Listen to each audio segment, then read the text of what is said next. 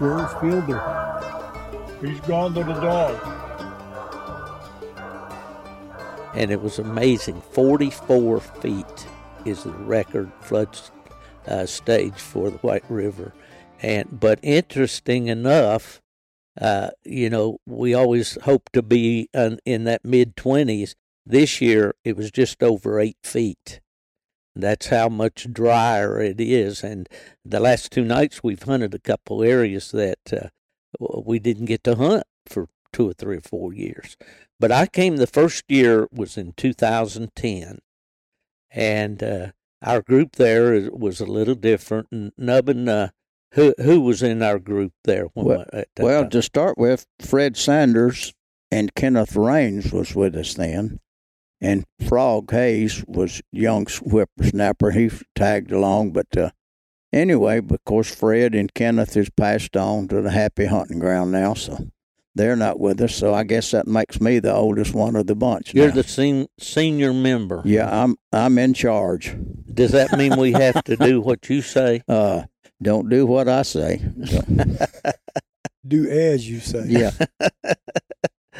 well, um, yeah, uh, we've had a lot of fun, and, and you know, I uh, had no concept of what the White River Refuge was really. You know, okay, it's a place in Arkansas. I knew Arkansas was supposed to be a big state for hunting, and I knew about the duck hunting over here. And really, we're not all that far from Stuttgart, which is the the duck hunting capital of uh, of the world, I guess. And the place that we're staying here, the High Plains Waterfowl Lodge, is uh, primarily a duck hunting uh, location. But we get to slide in here when this White River Refuge opens. We get to slide in here between the duck seasons. I think we're in a split season right now or whatever. We are. Yeah. yeah. When does that second season, you know? I got no earthly idea. I, it has to be probably next week or so because I think we only got one week that we can stay here. Mm-hmm. Yeah. Out of duck season. Yeah. Well, we we looked up really. We've had kind of a progression. We stayed originally at Maddox Bay. Were you with us over at the cabin at Maddox Bay, Randy? Which, at Janice's. I was at uh, Janice's. Yeah, yeah, yeah. Yeah. Yeah. Mm-hmm. yeah. there was a place there. I guess you and Kenneth and Fred and all mm. had stayed there. Oh yeah, for, for several years. years. and that that was good. It was a little close, but it had a, a pretty good sized kitchen and a table there, and it was a real com- comfortable hunting camp. But we lost it because uh, the lady passed away, and I think her daughter tried to operate it one year there, and and it it, it closed. So it kind of put us out of a place to to stay, and we were able to find a, a, a deer hunt camp. I think is what that was originally planned for the fella that that rented us a, a trailer, a mobile home, and we were there for a couple years two, maybe three. I don't know where we decided, but anyway, it's immaterial. Mm-hmm. But we like it here at this. Uh, oh yeah? High Plains. Yeah, look if you look around, you know this. This is, I guess, you call the living room here. It's yeah. big. It's bigger than my house. Yeah. Oh yeah. Got a a big. Uh, fireplace in the center there, yeah. uh, mm-hmm. all enclosed, a circular deal all around the walls, a taxidermy. Uh, I'm sure a lot of this stuff probably. Well, I see an elk and a caribou, so that's probably didn't come out and out a, of the White River Refuge. And a and a bear. And a bear. yeah, there's a black bear over there. He could have come from here. He could have come from here, yeah. And yeah. There, there's a mountain goat. Right. Well, you know, just a little bit of, about this place here's kind of interesting. A nice family, Brian Womack and his family had four children, and he is a Baptist minister and I think he was a pastor at at uh, uh, what's the little town back over here toward Helena that we come through Marvell. Marvell, yeah, yeah, Marvell, yeah. yeah. But I, I think he has since maybe resigned that. But but this is uh, kind of like a Christian retreat. Uh, if you look around the walls, you'll see various references to Bible scriptures and and so forth. So it's it's a ministry outreach for them. But it was an old store and they they remodeled this thing, and man, it, it is neat. And I'll try to post some photos on the Gone to the Dogs podcast Facebook page so you can kind of see and get the idea of what we're what we're doing here. Well, the the main thing that we wanted to do is talk about coon hunting. I mean, this is a coon hunters podcast, and these guys right here that are with me today are definitely coon hunters and a long standing. Nubbin, how many years have you coon hunted? Do you have any idea? Since I was about 14 or 15 years old. And you're 39 now, right? Yeah, plus. backwards. You said that backwards. backwards? Yeah. Oh, it's 93, is it? yeah, no, He's getting no, up no, there. I, am eight, 80 years old. I'll be 81 in February. Yeah. And how about you, Morris? How long you been hunting? Hunting? Oof. Yeah. Coon hunting. Forrest just hunting regular since probably 21 years old. Uh, hunting regular, but I started as a teenager going with other people. Yeah. But far as my own dogs, I guess 21. 20, 21, I was 21. When you were 21. I'm 77. Yeah. Well, Randy's the youngest one of our group here. How long you been hunting, Randy? Well, I had uh, probably seven, eight years old. I had two two older men started carrying me, and uh, been been doing it ever since. Seven or eight years old. How old are you now? Sixty five. Yeah. See, he's the young buck. Yeah. I, I got, got, him by ten years. I'm Teenager. I hit that 75 this year. Man, that went fast. It did. When he said that, I, I started to say, I got kids about that age. yeah, My son's right. 57. Yeah, we're going to start talking about kids now. My mm-hmm. son's 43. Mm-hmm. Yeah, yeah. Well, uh, well, let's talk a little bit about uh, what we like what kind of dogs we like. Nubbin, what kind of dog do you favor for coon hunt? Uh, I favor a coon dog. A coon dog, yeah. yeah. Well, no, that's... I, listen, I was a for years. I hunted blue ticks, red dogs, whatever I could have, and then I got into the black dogs. I think in 1980, and I got a pup from Mr. Fred Sanders, and then raised him, and I won a little bit with him. So, and then four five four years ago, I had to cull a black dog that I raised, and uh, and I was without a dog, so I was guiding casts at our local hunt, and I hunted with this dog. She had three, made three trees and saw three coons. And then, and then a month or so later, the guy come back to another hunt, and so I told Jamie Perry, and I said, I want to guide that cast. I want to look at that dog again. Well, she won that cast, and then, needless to say, I got the guy to price the dog, and then I bought her, and that's what I'm hunting now. It's a Treeing Walker. Yeah, and she's a insane cane bred. Her her insane cane is her daddy, and uh, the mother I don't know. She's just a Walker dog, I guess. I don't know anything about her mother, but anyway, I, that's all I got now. Is one I got one Walker female. She's six I, years old. I think as we get older, we tend to gravitate to maybe having less dogs. I know I have. Oh yeah. You know there was. yeah. I never did keep a lot of dogs, but about four I had at a time before. Some most of the time two or 3 mm-hmm. I know. I used to like to keep an older dog, young dog, and a pup coming on. I I used to love to raise puppies and train them. Mm-hmm. But it, you know, as I got older, this dog I got now, I tell people she's not the best dog I ever had, not the best coon treer, but all around, she's the best dog I ever had for all the traits. Mm-hmm. You know, mm-hmm. she'll come when I call her. She does not bark in the pen hardly ever. If you want to hear or see her, you got to walk up to the dog pen because you don't hear her. Yeah. And uh, and she'll come when, like I said, she'll come when I call her most of the time. and, uh, yeah. But uh, well, Morris, you uh, kind of maybe ahead of your times here. You know, UKC now registers the crossbred dog. Yes. And you were kind of an English man for several years, weren't you? Yeah, I hunted English. Uh, then I hunted Walker dogs, and then some of them got to where they won't want to hunt with you if you hunted a Walker dog. So I just had to crossbreed me where I could hunt with English people and the Walker people. Yeah. So right now, I guess my main dog is a X breed, crossbreed, what you want to call it. Uh, Walker red tick crossed. Uh, Michigan swamp rooster on the bottom, and Tequila Sunrise on the top. Yeah. Pup out of deep deep Louisiana, where it come from. Skeeter, Skeeter, coon treer.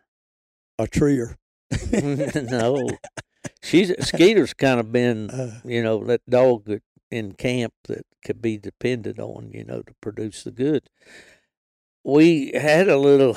Well, I'll get around to me later on. It's not a, not a happy story at this point. Randy, what kind of dog do you prefer? Well, I've hunted black dogs for the last 20 years, probably. Um, I had, I went up to uh, in the Ozarks to Ronald Myers and, and got my first black dog, and uh, been hunting them ever since. Yeah, and how long has that been now? Oh, that was in the old mid 80s. Mm-hmm. Yeah, Yeah. I got a, a dog back then, and I brought two pups, and one of them turned out to be a good one, and, and I got rid of the other one. Uh, Okay. and that dog was uh, Smith Black Hobie. Well, that's that's probably I guess if you get one good one out of two, that's pretty good, pretty good average. good isn't odds. You know that brings brings up. Well, I'm I'm hunting this. He just turned three years old. Uh, cruise dog, and he's a, a Treeing Walker. Of course, I've never been a walker man. I've been a Plott man all my life. Had one other walker in my life. I had a a female that I liked a lot. She was out of Silver Dollar Stone, a Mill Creek Molly, and I kept her probably close to ten years. And when I was getting ready to retire and all, I let a fella in North Carolina. He had a boy up in um, in Iowa that wanted to hunt her, and he did, and he hunted her till she died. And uh, I wish I could say the one I've got now is as good as that one was, but but he's not. He's struggling, and I haven't figured him out yet.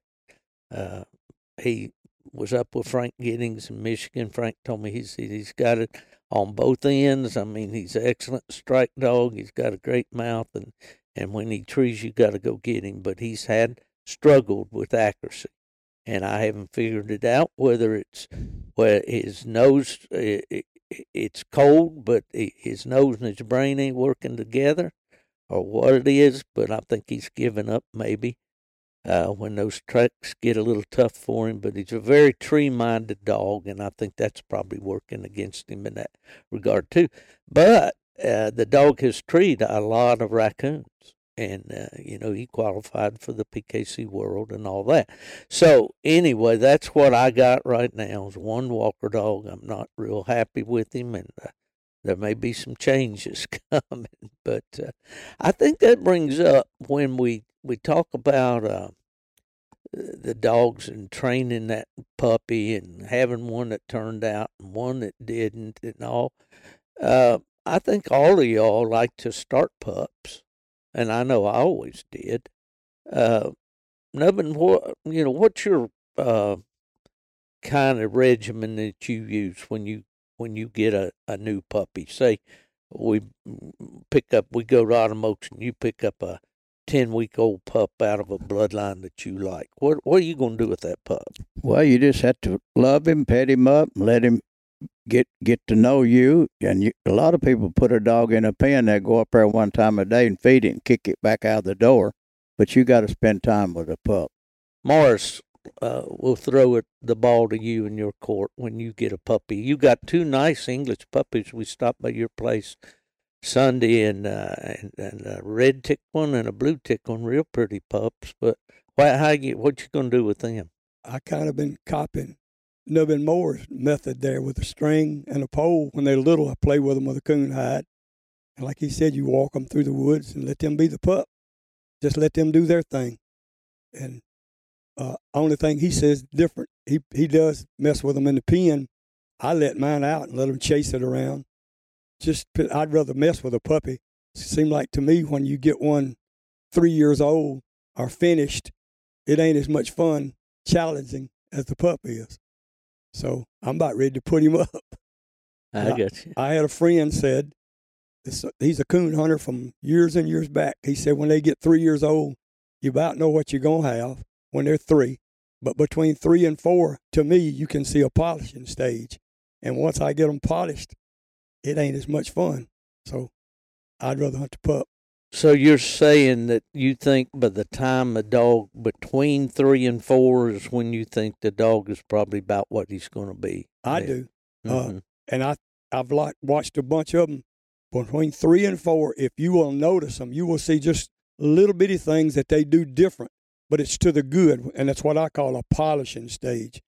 And when they get four, that's it. Yeah, yeah, they are what they are. Then They are what they are. What about you, Randy? What do you think about that? Yeah, this is the same deal. I I uh, start a pup when they little. I, I I'm retired now, and I can walk them in the woods, and I keep them in the woods every day. And uh, I usually like carrying them by themselves, so they don't. If you got two or three, they play bad. And anyway, I just go to a coon tail uh, on a pole, and then I, I I I like using a dead coon for a drag rather than a hide, and uh, fresh too. And then I I make about three drags, and I'll do that over a period of time.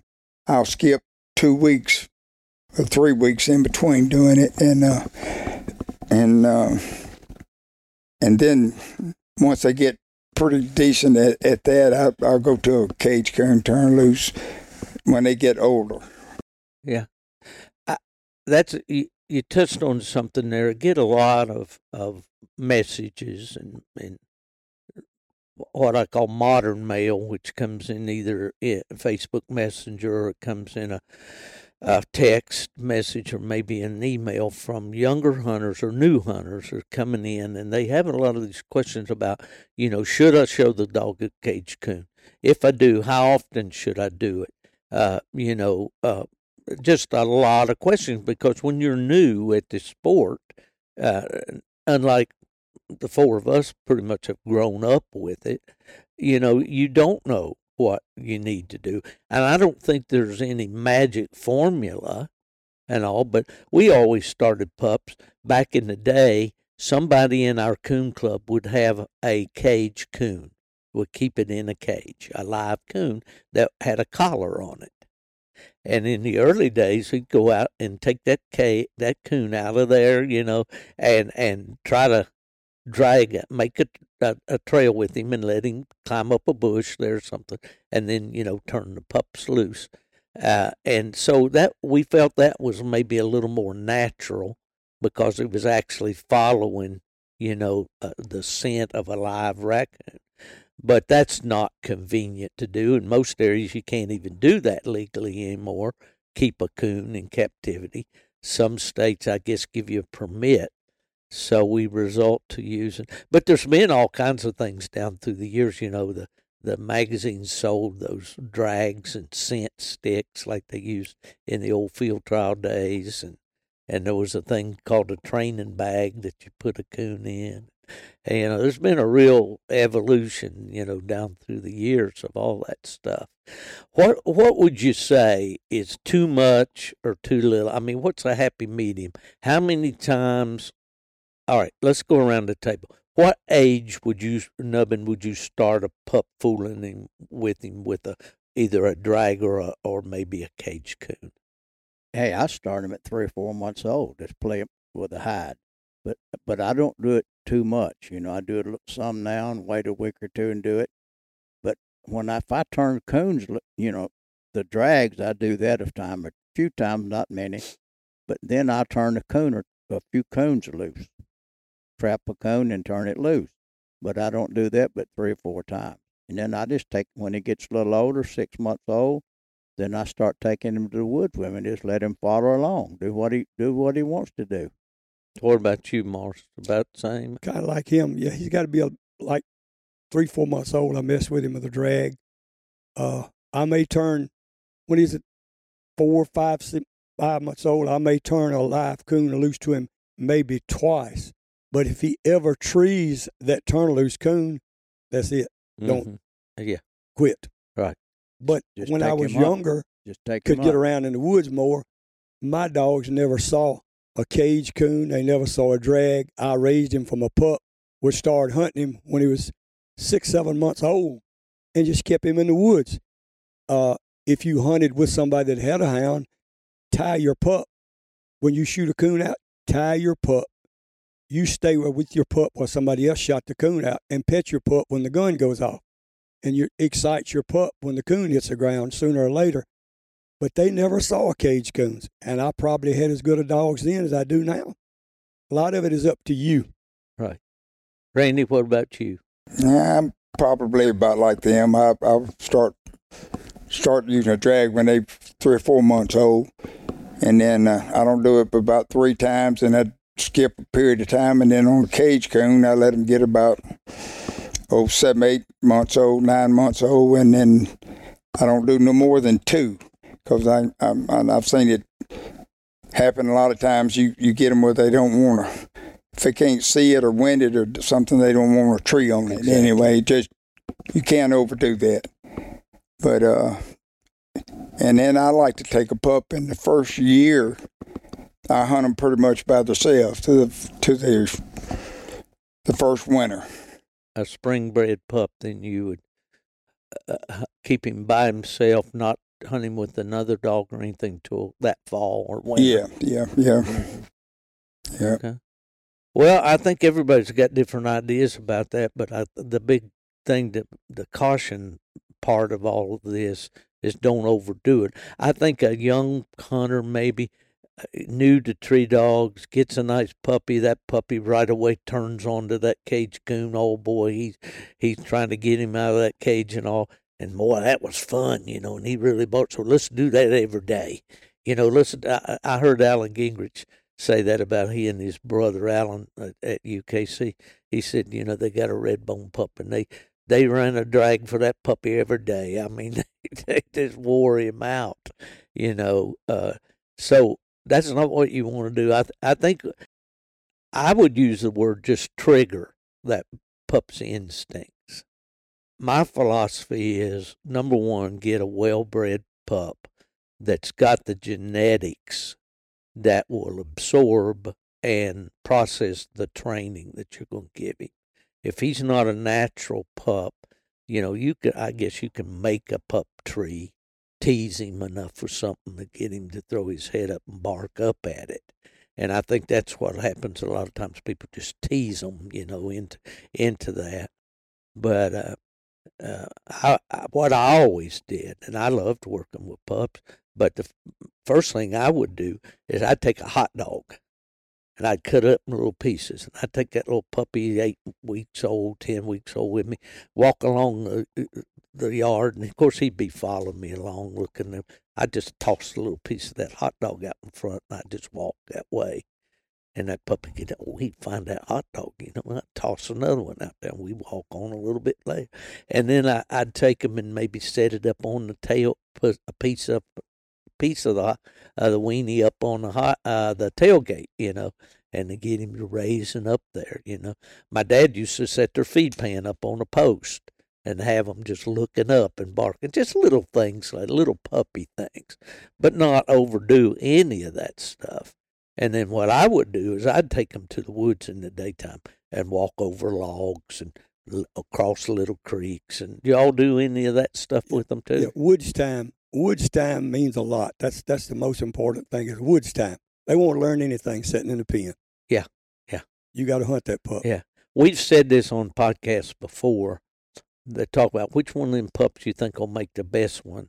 And the guy said the one that gets hunted the most. That's one that'll probably make the best one. And uh, I want to talk to you about that a little more, Randy, because I don't think anybody hunts any more than you do. But, uh, well, that's, uh, you know, there's a lot of experience here. And uh, I know you guys have had a lot of good dogs down through the years. want to pick on that just a little bit. Nubbin, I, I think I know, and we've talked about it before. Um, the dog that you had that probably had the most success with was a Hank dog. And tell us a little bit about Hank. Well, I, he, I got him from Fred Sanders when it, in 1980. He was born in 1980, and I raised him. And uh, anyway, he started off real young, but what like Randy and Morris just said, every, on of course I worked every day back in the day, but on the weekends, if I wasn't working, I'd get that pup out and just walk him in the woods, just like you said, go across the creek, make him swim the creek. You know, when he's four or five months old. And I started fooling with him, and he started treeing, and I started hunting. And you got to hunt a dog. I hunted him regular. Of course, I've never hunted as much as Randy hunts, but I'd hunt several nights a week.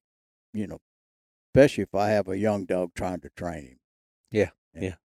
So that was Alabama Black Hank. Alabama Black Hank, Won Autumn Oaks National Grand Night Champion in In 1980, 84. 84. And then 85, I was a high scoring black and tan male. 86, I was a high scoring black and tan male. Then I went to, started the Winter Classic in 87, I think. Then I was a high scoring black and tan male, 87 and 88. I believe it was, yeah. I think yeah, I can't was the year- remember the exact year. I was thinking 88, but it might have been don't- 87. I don't know. Whatever. It's been a long Yeah. time ago. What about you, Morris? Do you what what's been your favorite dog over the years? Did you have one that you could I guess what I got now, I kind of like Yeah. her. I had a little Walker female way back. She's crowding Billy bred on the top and Gans finisher bred on the bottom. I bought her when she was 18 months old and pregnant. And I gave her, gave the pups back to the man that I bought her from. Bought her from a man at Tunica, Mississippi that all the old coon hunters know called Hal Hamrick. Everybody nicknamed him Blondie. She was a really good looking little Walker female that could drink water out of a Coca-Cola bottle and run through a cane break and never hit touch a cane. She was so narrow chested, but she could tree coons. Yeah, yeah. I mean, she was a beauty now. well, uh, there's no ugly dog out there in the dark, is No, there? no, once you get your light off of them, they all look the same. Well, Randy, you've had some success in uh, night hunts, and uh, I, I remember uh, here. Well, I'm going to let you tell tell about some of the. Do you have a favorite dog that you down through the years?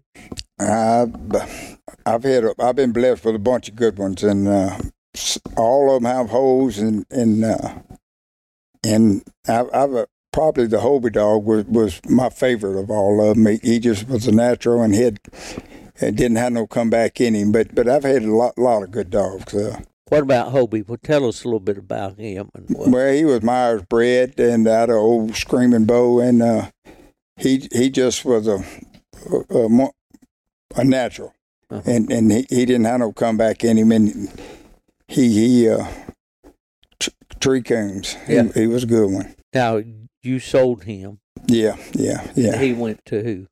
I sold him to uh, Jay Treadwell and Eddie Muse, and then Jimmy Reese ended up with him, and he had the Ace Dog and uh, and Hobie both there. Right. And Hobie did not reproduce. He he, he wasn't a good reproducer. Ace was, and uh, but Hobie could tree. That- That's that's all I'm gonna say. Yeah. Well, the ace dog you're talking about is a set 'em up ace dog, right? Yeah. Black and tan people out there will know those names for sure. Well, you had a little female that did pretty good at the UKC World. Yeah, she was a little ugly stick female named Moon Pie Sally. Yeah, she was a good one too. I still got her. Uh, she's nine now, and uh, she's been the only dog I've kept uh, over the Yeah. years. I've sold most everything else when they get uh, two to three years old, Mm-hmm. and and kind of knew what they were going to be, and uh, and uh, like I said, I've, I've I've I've had many many good good ones. Yeah. Well, I think there's uh, the old saying is the harder you work, the luckier you get. And uh, you hunt. How many nights a week you hunt? I'd say five or six. Uh, Just the ones that get dark. yeah, well, that it, it Morris said he hunts eight nights a Eight week. nights a week. Eight. huh? Eight nights a week. if it's raining, I don't like to hunt, and uh, that's about it. And, and and then as I got older, I don't sleep well, so uh, if I hunt, I I sleep a lot better. Yeah. So uh, that's, that helps too. But anyway, I, Well, there's one thing that I noticed from the very first time I met you and, and you came over here to White River and started hunting. You take your coon hunting seriously. Now, I don't know how much you look at it like a job or is it just purely pleasure for you, but you go at it. I mean, you're you're all about it. You're about getting your dog off the strap, giving him every opportunity to get out there and tree a coon and you always bring a coon dog to camp. Every year that I've been here, you have. What about what? What do you think the secret to all that is, or does it, did I describe you pretty well? Well? I, I, I'm gonna tell you, I don't. I, I love it. I've been doing it since I was a little kid, and uh, I guess I love it just as much now as I did then. And uh, Well, it shows, you know, when somebody eh, eh, this to the people listening out there, maybe newcomers to the sport. Uh, it's not this, if you're really going to get involved in coon hunting, it's a commitment, you know. And I think about that commitment in a lot of ways. And I think one of the things that used to bother me the most is if I had a good young dog and it it was a, a good prospect and, and was showing something and a, and had a good bloodline and all that, it was like throwing money away or or or not even sending my kid to school if I didn't get that dog out there at night. I mean, it was like I was letting time time was wasting, time was going by. That dog was going to, uh, you know, I was wasting that dog and all its potential and all. And uh, there's no substitute. Can we agree that there's no substitute for hunting a dog? Correct. Keep them in the woods. Keep them in the woods. Yes. Yeah. Eh, eh, eh, Okay, but then there are things, there are conditions to that. I mean, we know we don't want to take a nice young dog and hunt him with trashy dogs, particularly. At least I don't. Maybe you guys got a different philosophy to that. You know, some of you, I know uh, we've had many discussions around here about, uh, you know, dogs that ran deer and they made them, they were good track dogs and, and stuff. But what what do you think are the pitfalls that some guys mis- mistakes that they make when they get a nice young dog and it's to take him take him maybe to the next level? And I'm not saying to the competition level. I'm saying to the level of of play a pleasure dog like old Skeeter to hunt. You know that you enjoy hunting year after year after year. What what are some of the pitfalls that that guys make? Do you think? I don't know what to tell you on that. You? Like I said, you still got to hunt him. You just got to hunt that dog. You Yeah. got to hunt him. Well, I mean, there's you can't give me a list of mistakes. Don't do this. Don't do that. I don't know, but it seems like to me, a female cannot take the abuse that a male dog can take. You can correct a male dog a little bit better than you can most females. Mm-hmm. You overcorrect a female, sometimes you mess them up pretty bad. and, and every dog is a little different. I mean, there's no two alike. You you got to kind of do what that dog needs and, and recognize that. Some of you can get on others, others you can just talk to and scold Yeah. them. And uh, Mhm. Some, Yeah. some dogs, if you get on them, won't even hunt. Right. They'll, they'll Yeah. crawl under the truck.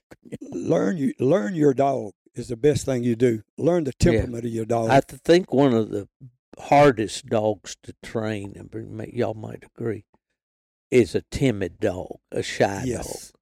Yeah. I don't I they can't stay with me. I ain't saying they don't make a good dog, but they don't stay with me because I don't like that. So you won't put as much premium time in one like that. I think a lot of people keep some of these pups way too long. You know, that's not really doing it. They'll say he's two or three years old, but still trying to train him. But to me, when a dog is a year old, if he's not doing a lot that I like, Yeah. then he's got to go. Mm-hmm. You know, I'm not going to keep him when he when he's a year old. Every good dog I've ever raised, when he was 12 months old, I was really liking him, or I wouldn't. I'd, I'll agree with what Nubbin You know. says. I'll give him a year. give and him a I'm, year. I'm the same way. I, Years I'm, ago, before you had the training methods that you got today, probably you didn't have a dog until he got two. You'd keep a dog two years old, trying to still trying to train him. Yeah. Oh yeah, Uh, I remember, but today's methods that you got, I don't see any use in hunting one two years old that you're not satisfied with. oh. Well, well, the old argument always comes up on the message boards and the f- and uh, social media. You know, are the dogs better today, or were they better yesterday? You know, the old dogs, the old saying, "The deader, the better." That's right. you know. but our dogs nowadays, overall, do you think we have better puppies being born than what they were back in the days when we started? I mean, was, was it more of a gamble to take a pup, buy a pup out of a litter back then? and try to make a coon dog out of it than it is now. Well, Do I you- think you got to look at the background of a pup. What's behind him? I do think. I do, I think the dogs are better today. I do too. Everybody's going to disagree. A lot of people, but like you said, the deader the better. You know, I wouldn't want another dog like that old Hank dog I had, because I'm I'm older, and I don't want one that if you turned him loose, you had to go get him off of a tree somewhere. But now the dog I got now, if I don't want to go to the tree, I can call her and she'll come to me. She don't want to come, but she will. I don't I don't do that much, but let's say she crosses water, a big creek or a lake or whatever. Well, I, there's no way I can cross it. Well, that, that get in the truck and drive 50 miles around there. So I just called her. But on the other hand, the dog you got today, she didn't learn that on her own. Somebody had to have these new training methods or tools they used to make that dog do that. That you didn't have this back in the '60s, That's right. When I I bought her, she was two years old. right? I've had her four years. When I bought her, she was that way. Either she came Right. naturally, or somebody put the juice to her. Right. Okay, so now I don't know that. and I never talked So- to the guy that raised her. But when you classify a dog today better, are you talking about a tree dog or a track dog? You got to ask a man: Had you rather have a track dog or a tree, or you rather have a tra- tree dog that will run Mhm. a track? I don't think personally, overall, that you got the track dogs today that you had, say back in the '60s. I won't never believe it. You got better tree dogs, but you don't have the track power that you had back in the days of finisher, crowd and Billy, that kind of thing. Well, I you know I have a lot of philosophies about that. If you could talk about the Walker dogs, Yeah. because in the early days, you know, I came along.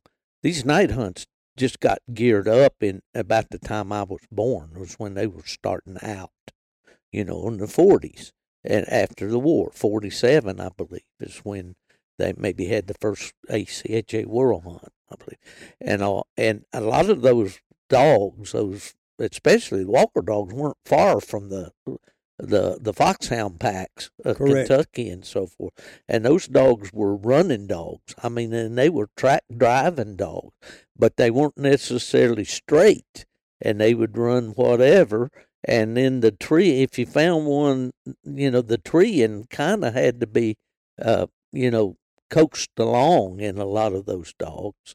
But then, you know, you get dogs like Johnson's Banjo, who was attributed to putting a lot of a lot of tree in the in the Walker dogs, and you know he produced House's Chief, and he produced the Banjo Two dog. A lot of those dogs we talked the other day with Lee Kearns about some of those those dogs, but but I guess what I want to think about here is the puppies that are being produced on the average. I think today are better. It seems like they start earlier it, it's really kind of hard to find just a total dud nowadays that won't do anything. And I can remember back in the day, it seemed to me like that you you could get that at times. What do you think about that? I think people are using different methods today than they did back in the day Yeah. to Oh, yeah. start a puppy. They they they learning more how to start a puppy. hmm Uh, just my th- my thoughts of it on. Like- Like I said, younger days I was able to keep up with a dog. Don't matter where he went, I'm gonna be there with that pup. Run a deer, fall off on the coon, I'm still gonna be there. But I didn't I didn't turn coons loose, or I didn't use drags. I just took the pup hunting. I did, but that's just my philosophy. Yeah, Yeah. You know, I uh, I guess you know I get a lot of questions that come from these guys uh, from all over the place about this, about how to, st- and most of it is about how to correct problem. You know, I've got a dog. She was treeing really good. Now she wants to, you know, she wants to mill around the tree, or uh, you know, she's tree by herself and she's doing good, another dog comes to her and she wants to leave. You know, there's a lot of little people try to fix everything in a dog. To me, I always liked the kind of dog that was more natural. That I didn't have to be every time out there. I was tweaking on that dog. I never quite understood that. I had hear guys talking, and guys that hunted especially when I was in PKC, when I was hunting with a lot of guys that were really hard hunters, competition hunters. But they're saying, "Well, I'm out there. I got to get out there tonight. I got, I've got some training to do. I got to fix this. I got to fix that." I never had much experience. I'm not the guy that had to fix a lot of things about dogs. Do you believe in naturals? You want a natural, or do you want to form that dog like a wad of clay into what you want? Everybody nowadays wants a natural. They don't fix it. But let me go back and touch on something we touched a while ago. Back in the 70s, you were coon hunting. Yeah. Did you hear very many people brag about a dog five months old treeing a coon by itself? No. Do you today? Oh yeah. That'll tell Yeah. you. So you got an easier train today because of the methods. But like I said, in the 70s, I don't re- ever remember having dogs that was five months old that I hunted even. No, no.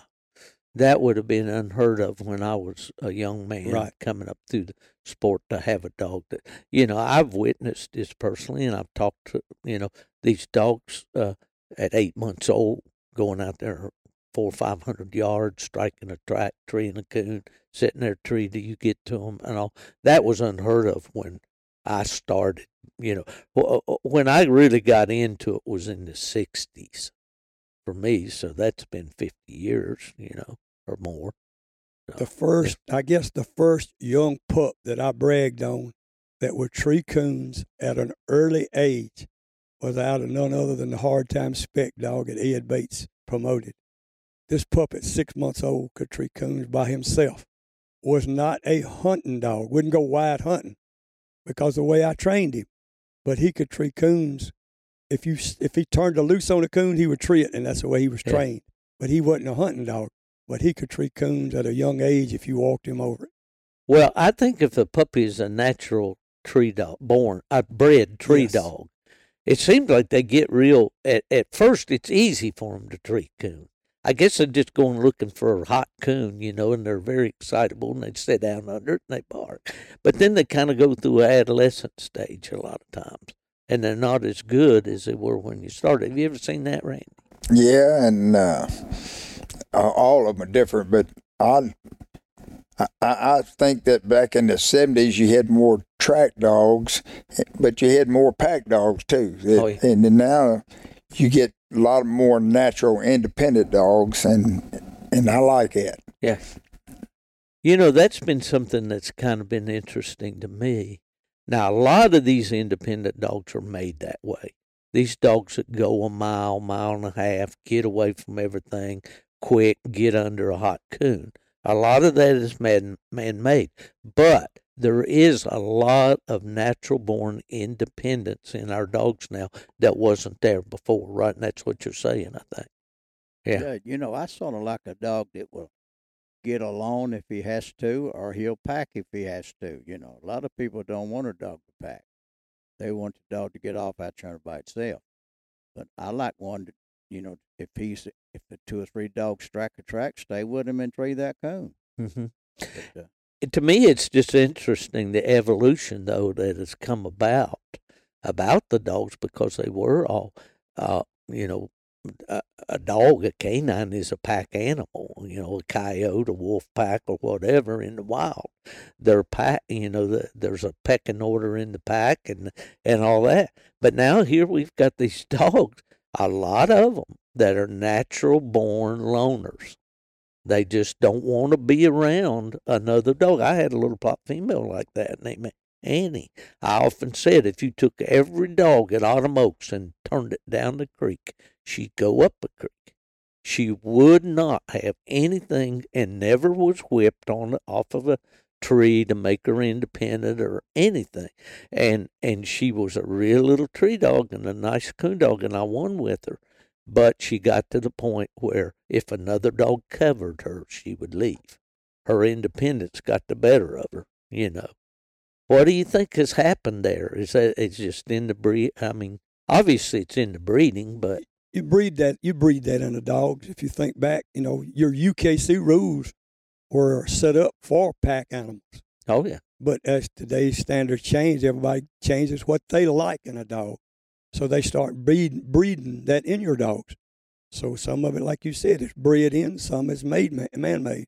It's across the board. Uh, I I realized this probably a year ago. I looked at at the Pro Hound magazine, and this podcast will probably uh, maybe got a little scoop here, but I heard from a reliable source that the December issue of Pro Hound magazine will be the last issue.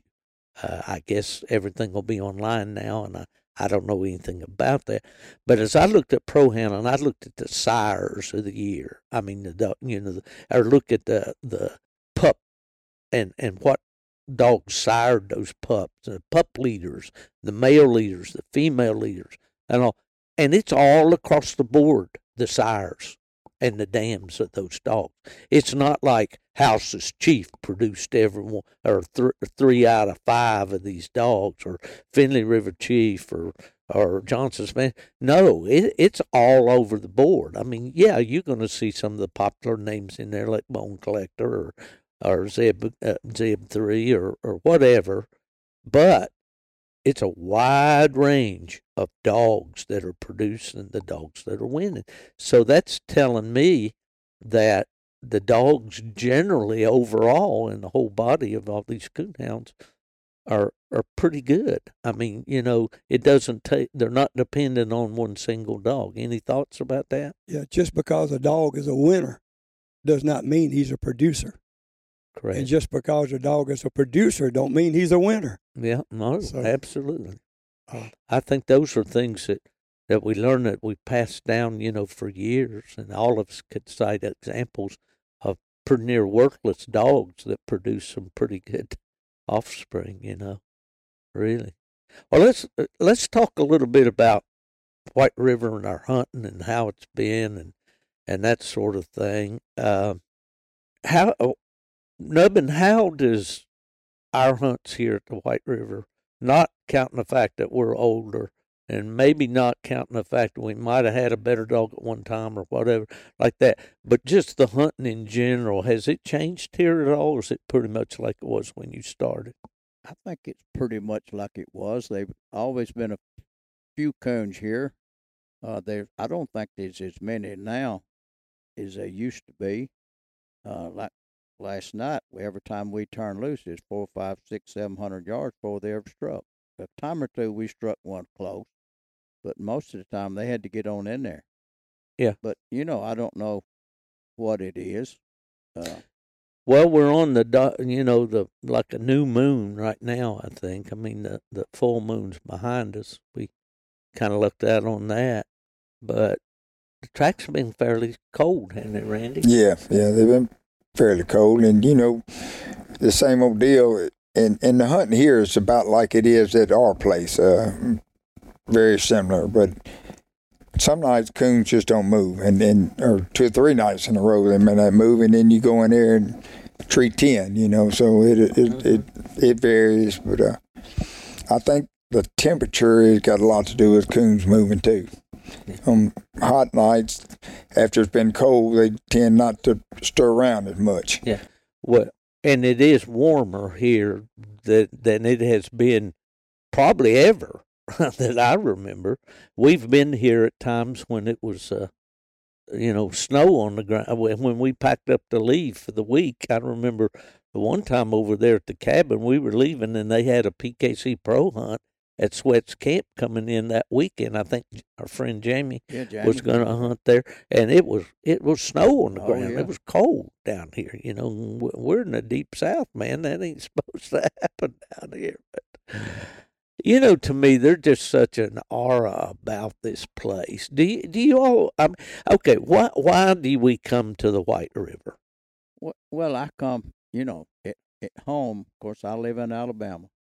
You know, you got cut over, and you got thick woods. Over here, you got big timber. I mean, big timber, and it's you can walk. This the walking is easier in most places. I mean, there's some thick stuff in places, but the woods are just big and pretty, and they got a bunch of them, and I just enjoy that more than more than anything. And I enjoy getting with guys that you know, at home I hunt with the same couple of three guys all the time. Yeah. I don't competition hunt anymore. that's past me. I can't keep up with them young guys. And I, one reason I quit years ago, I'd get so mad, and I shouldn't have done that.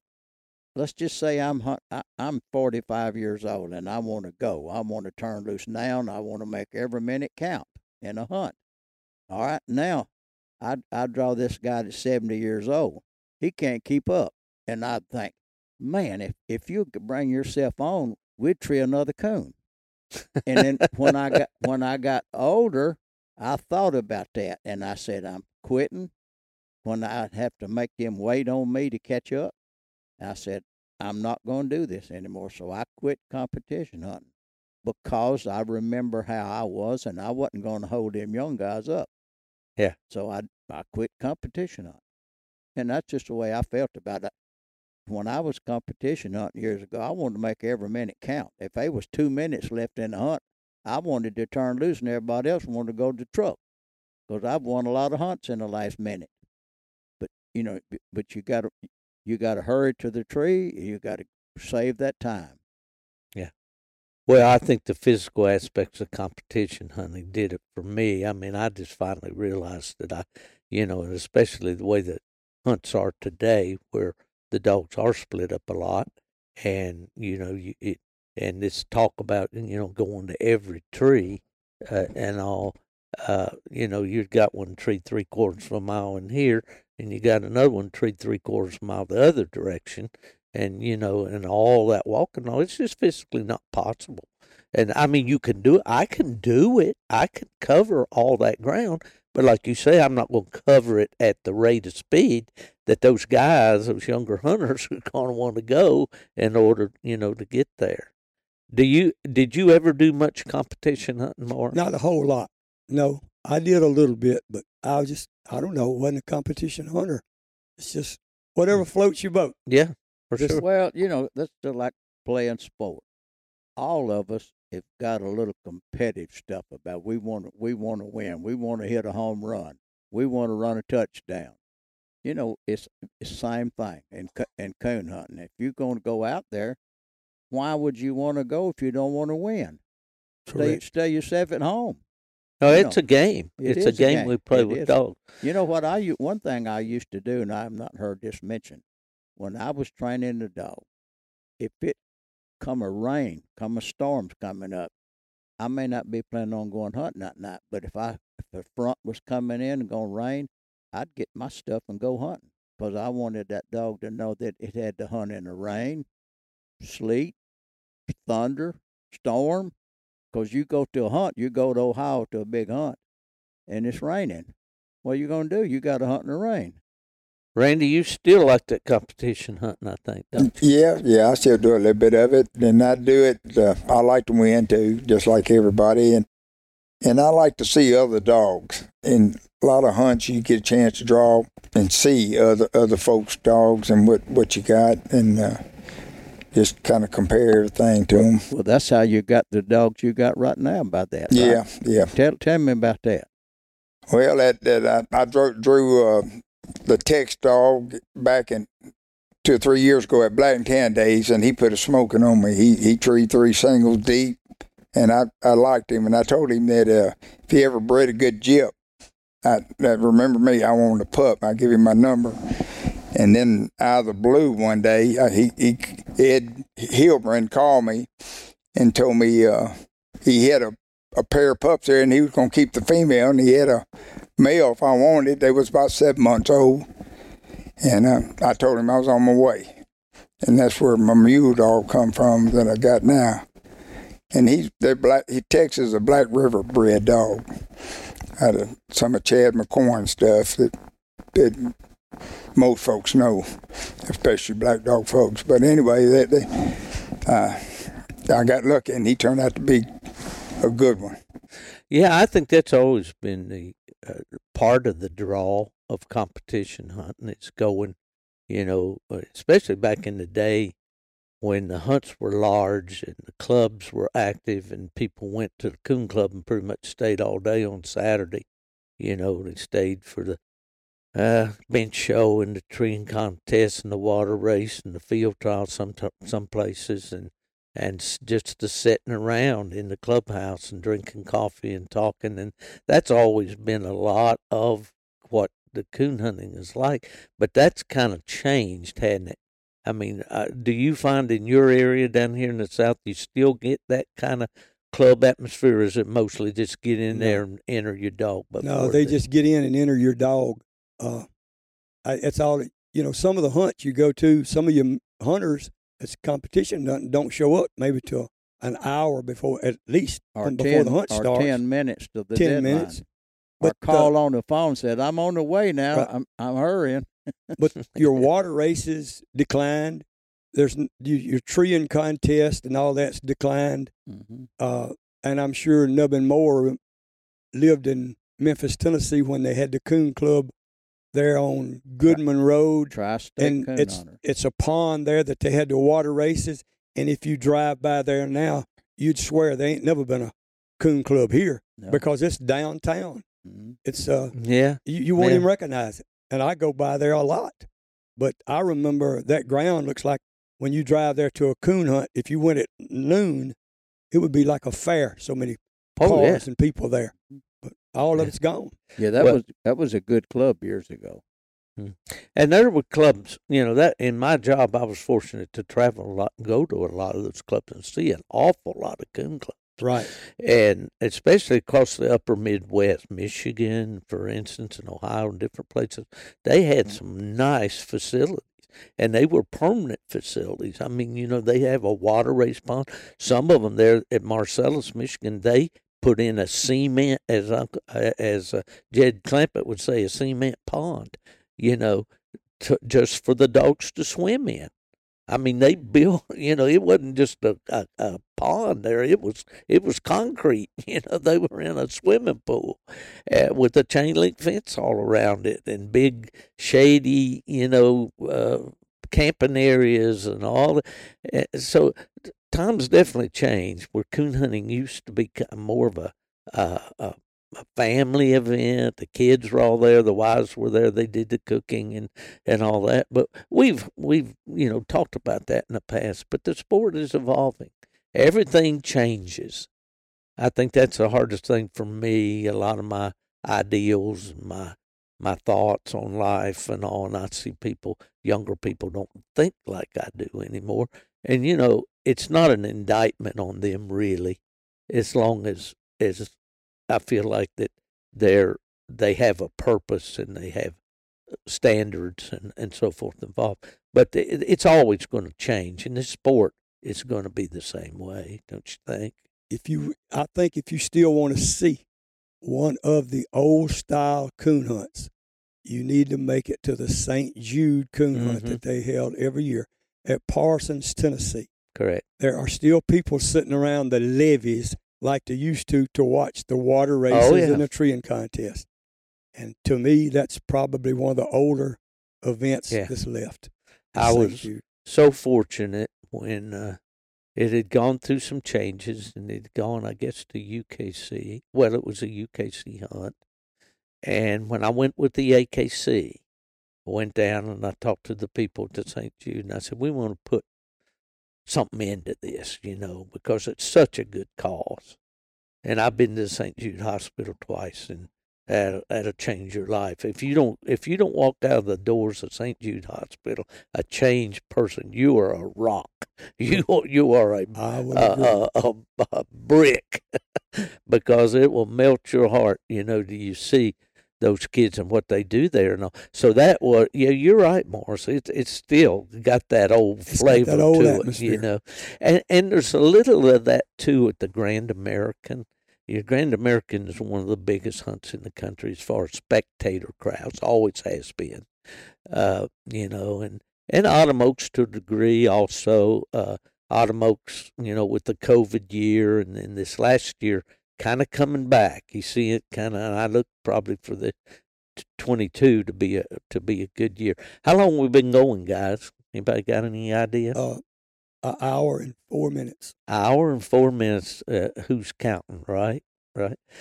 Can Can any of you guys remember a favorite hunt that you've had over here at the White White River, or anything that happened that you thought was humorous?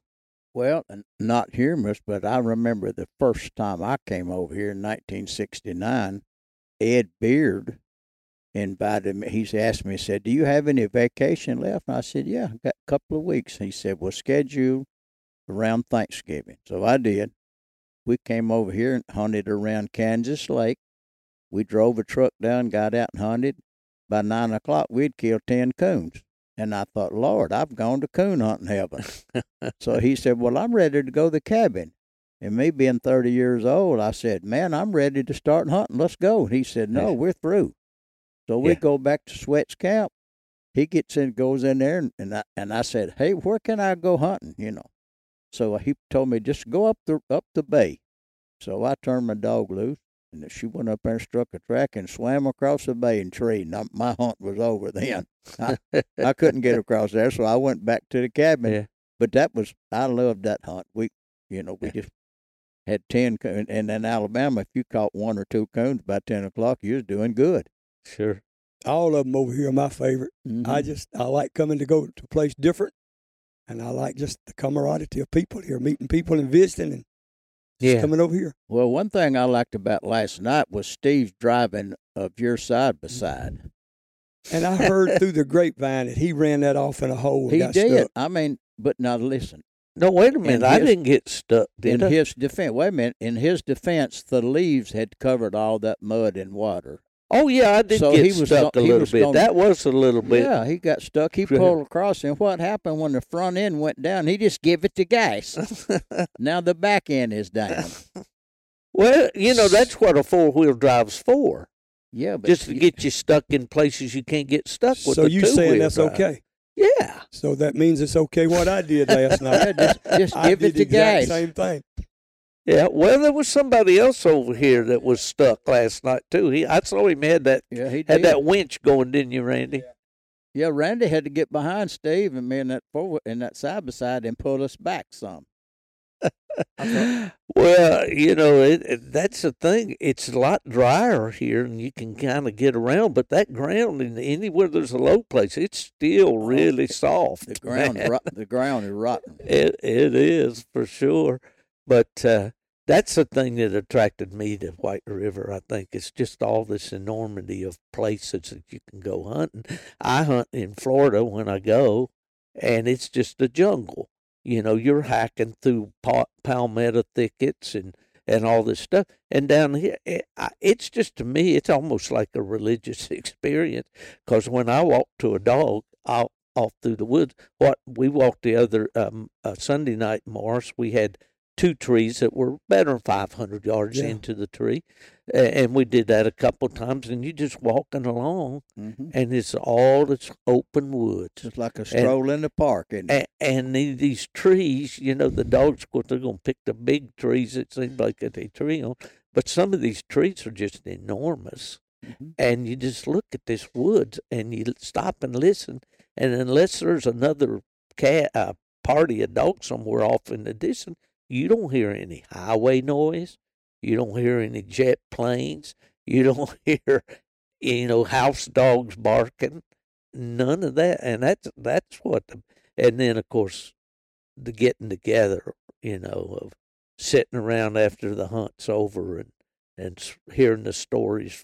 We usually split up, you know, but being five of us, it's kind of hard to hunt five dogs together. And then there's a couple local hunters here, John Storts and his son Bubba, and they go with us and different ones, and and so you can't hunt all together.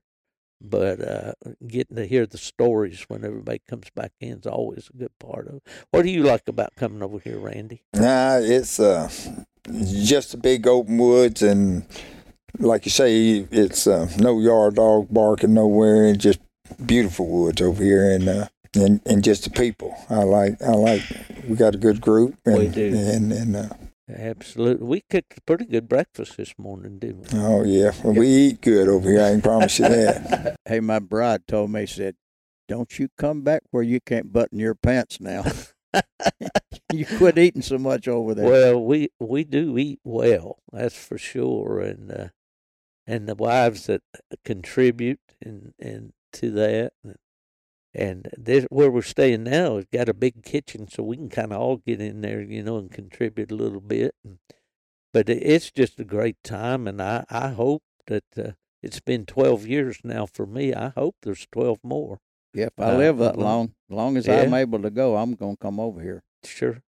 Yeah. One thing that I miss over here and don't really miss it at home, there's so many people moving out of Birmingham wanting to buy four or five acres, three acres, and build a house. But near the bottom, the creek bottom is behind their house, and they always turning them porch lights on, hollering, "What are you doing down there?" And I miss that over here because at Yeah. home, everywhere I hunt, there's somebody Yeah. building a new house. So you're saying where you hunt now, you have to go get your dog with your light out because you can see in the man's window with Yeah. him watching TV. Yeah, that's right. And then I'd holler, "I'm gonna get my dog and get out of here." Been there. Oh, oh boy. And the place where I hunt now, my lifetime coon hunting buddy Ronnie Wortham, has got sixty acres down there, and he was in the woods by himself. And I've hunted there for years. And now all that land around him is sold this last year. Yeah. And they're clearing it up. They built a dam in there, gonna put a lake and sell house lots around it. Yeah. And I'm gonna have to quit hunting down there. Well, it's universal. When I went to Florida in the '60s, nothing but orange groves and cattle ranches in Central Florida, far as you could see. Now, nothing but condos, shopping centers, apartment buildings, single family homes. One area right there at Range Country, 5,000 new homes. 900 people a day move to Florida a day. So, you know, uh, to come to still have a place like this, and I don't believe, I, I should have done my research. I don't remember who it was that designated the White River as a refuge, but there's 160,000 acres here. And what I've noticed in the last two or three years, I don't believe there's nearly the hunting pressure here that there used to be in the early years when I came. I don't think it is either. Well, you know, at first when I started coming over here years ago, part of the land we hunt on now, we used to belong to a place called a, a timber company called Potlatch. Now that now all of that has been bought, I guess, by the government, and then it's all White River Refuge now. Right. For those of you who may have never been to the White River National Wildlife Refuge, it is your land. It's public land. It belongs to you. It doesn't belong to us. We're very fortunate to have our group here that we come every year, but this is public land. I saw a guy with a T-shirt one time. It said "public landowner," you know, and that's what it is, and it's here for everybody. If you've never been to the White River and you want to experience it, there's some basics. You need, you know, you need to get a license. You have to get an Arkansas small game license. They have a five day license, but we usually stay longer. We stay usually a full week, maybe seven nights. And so we buy the non resident small li- uh, game license for $110. And it's good all the way up until June, I believe. It is, yeah. Uh, so, so you know, you could make if you lived in in driving range, you could probably make several trips. But the idea is that it's just open at certain times, and it's a narrow window. I think this year it opened on November 18th. I'm I'm thinking, and and then the the north unit is opens early, and then portions of it continues all the way to the end of January, I believe it is. And then there's a south unit, which is actually more land area than the north unit, but it's only open for two weeks, December 1st to the 15th. So we're going to be, uh, what's that? Uh, Permit. Don't Yeah, forget oh, to yeah. mention the permit. there's a there is now in the last two or three years. It used to be you just carried a little brochure with you in your pocket that had all the rules, and there are rules, and you need to get on the Dale Bumpers National Wildlife Refuge site that Arkansas puts up, and it'll give you all the rules. You can see the maps. The basics to know is this: you can drive your vehicle on all the gravel roads, your truck, your pickup truck, and you can pull off the side and cast your dog just like you would in a farm lot in Ohio. In Ohio. But uh, you uh, you cannot drive your ATVs on those gravel roads. They're designated trails uh, everywhere. I mean, there's a lot of four wheeler trails, and that's one of the things that I enjoyed from the earliest days coming over here because living in Michigan and I had no reason to drive a, a ATV to go coon hunting. I pull in a farmer's barn lot and cast my dogs toward the woods. I didn't, you know, it, it, but riding ATVs is a big part of the White River experience. Uh, the trails are there. They get washed out. You need a winch. I would recommend you have a winch and a four wheel drive vehicle, uh, uh, an ATV.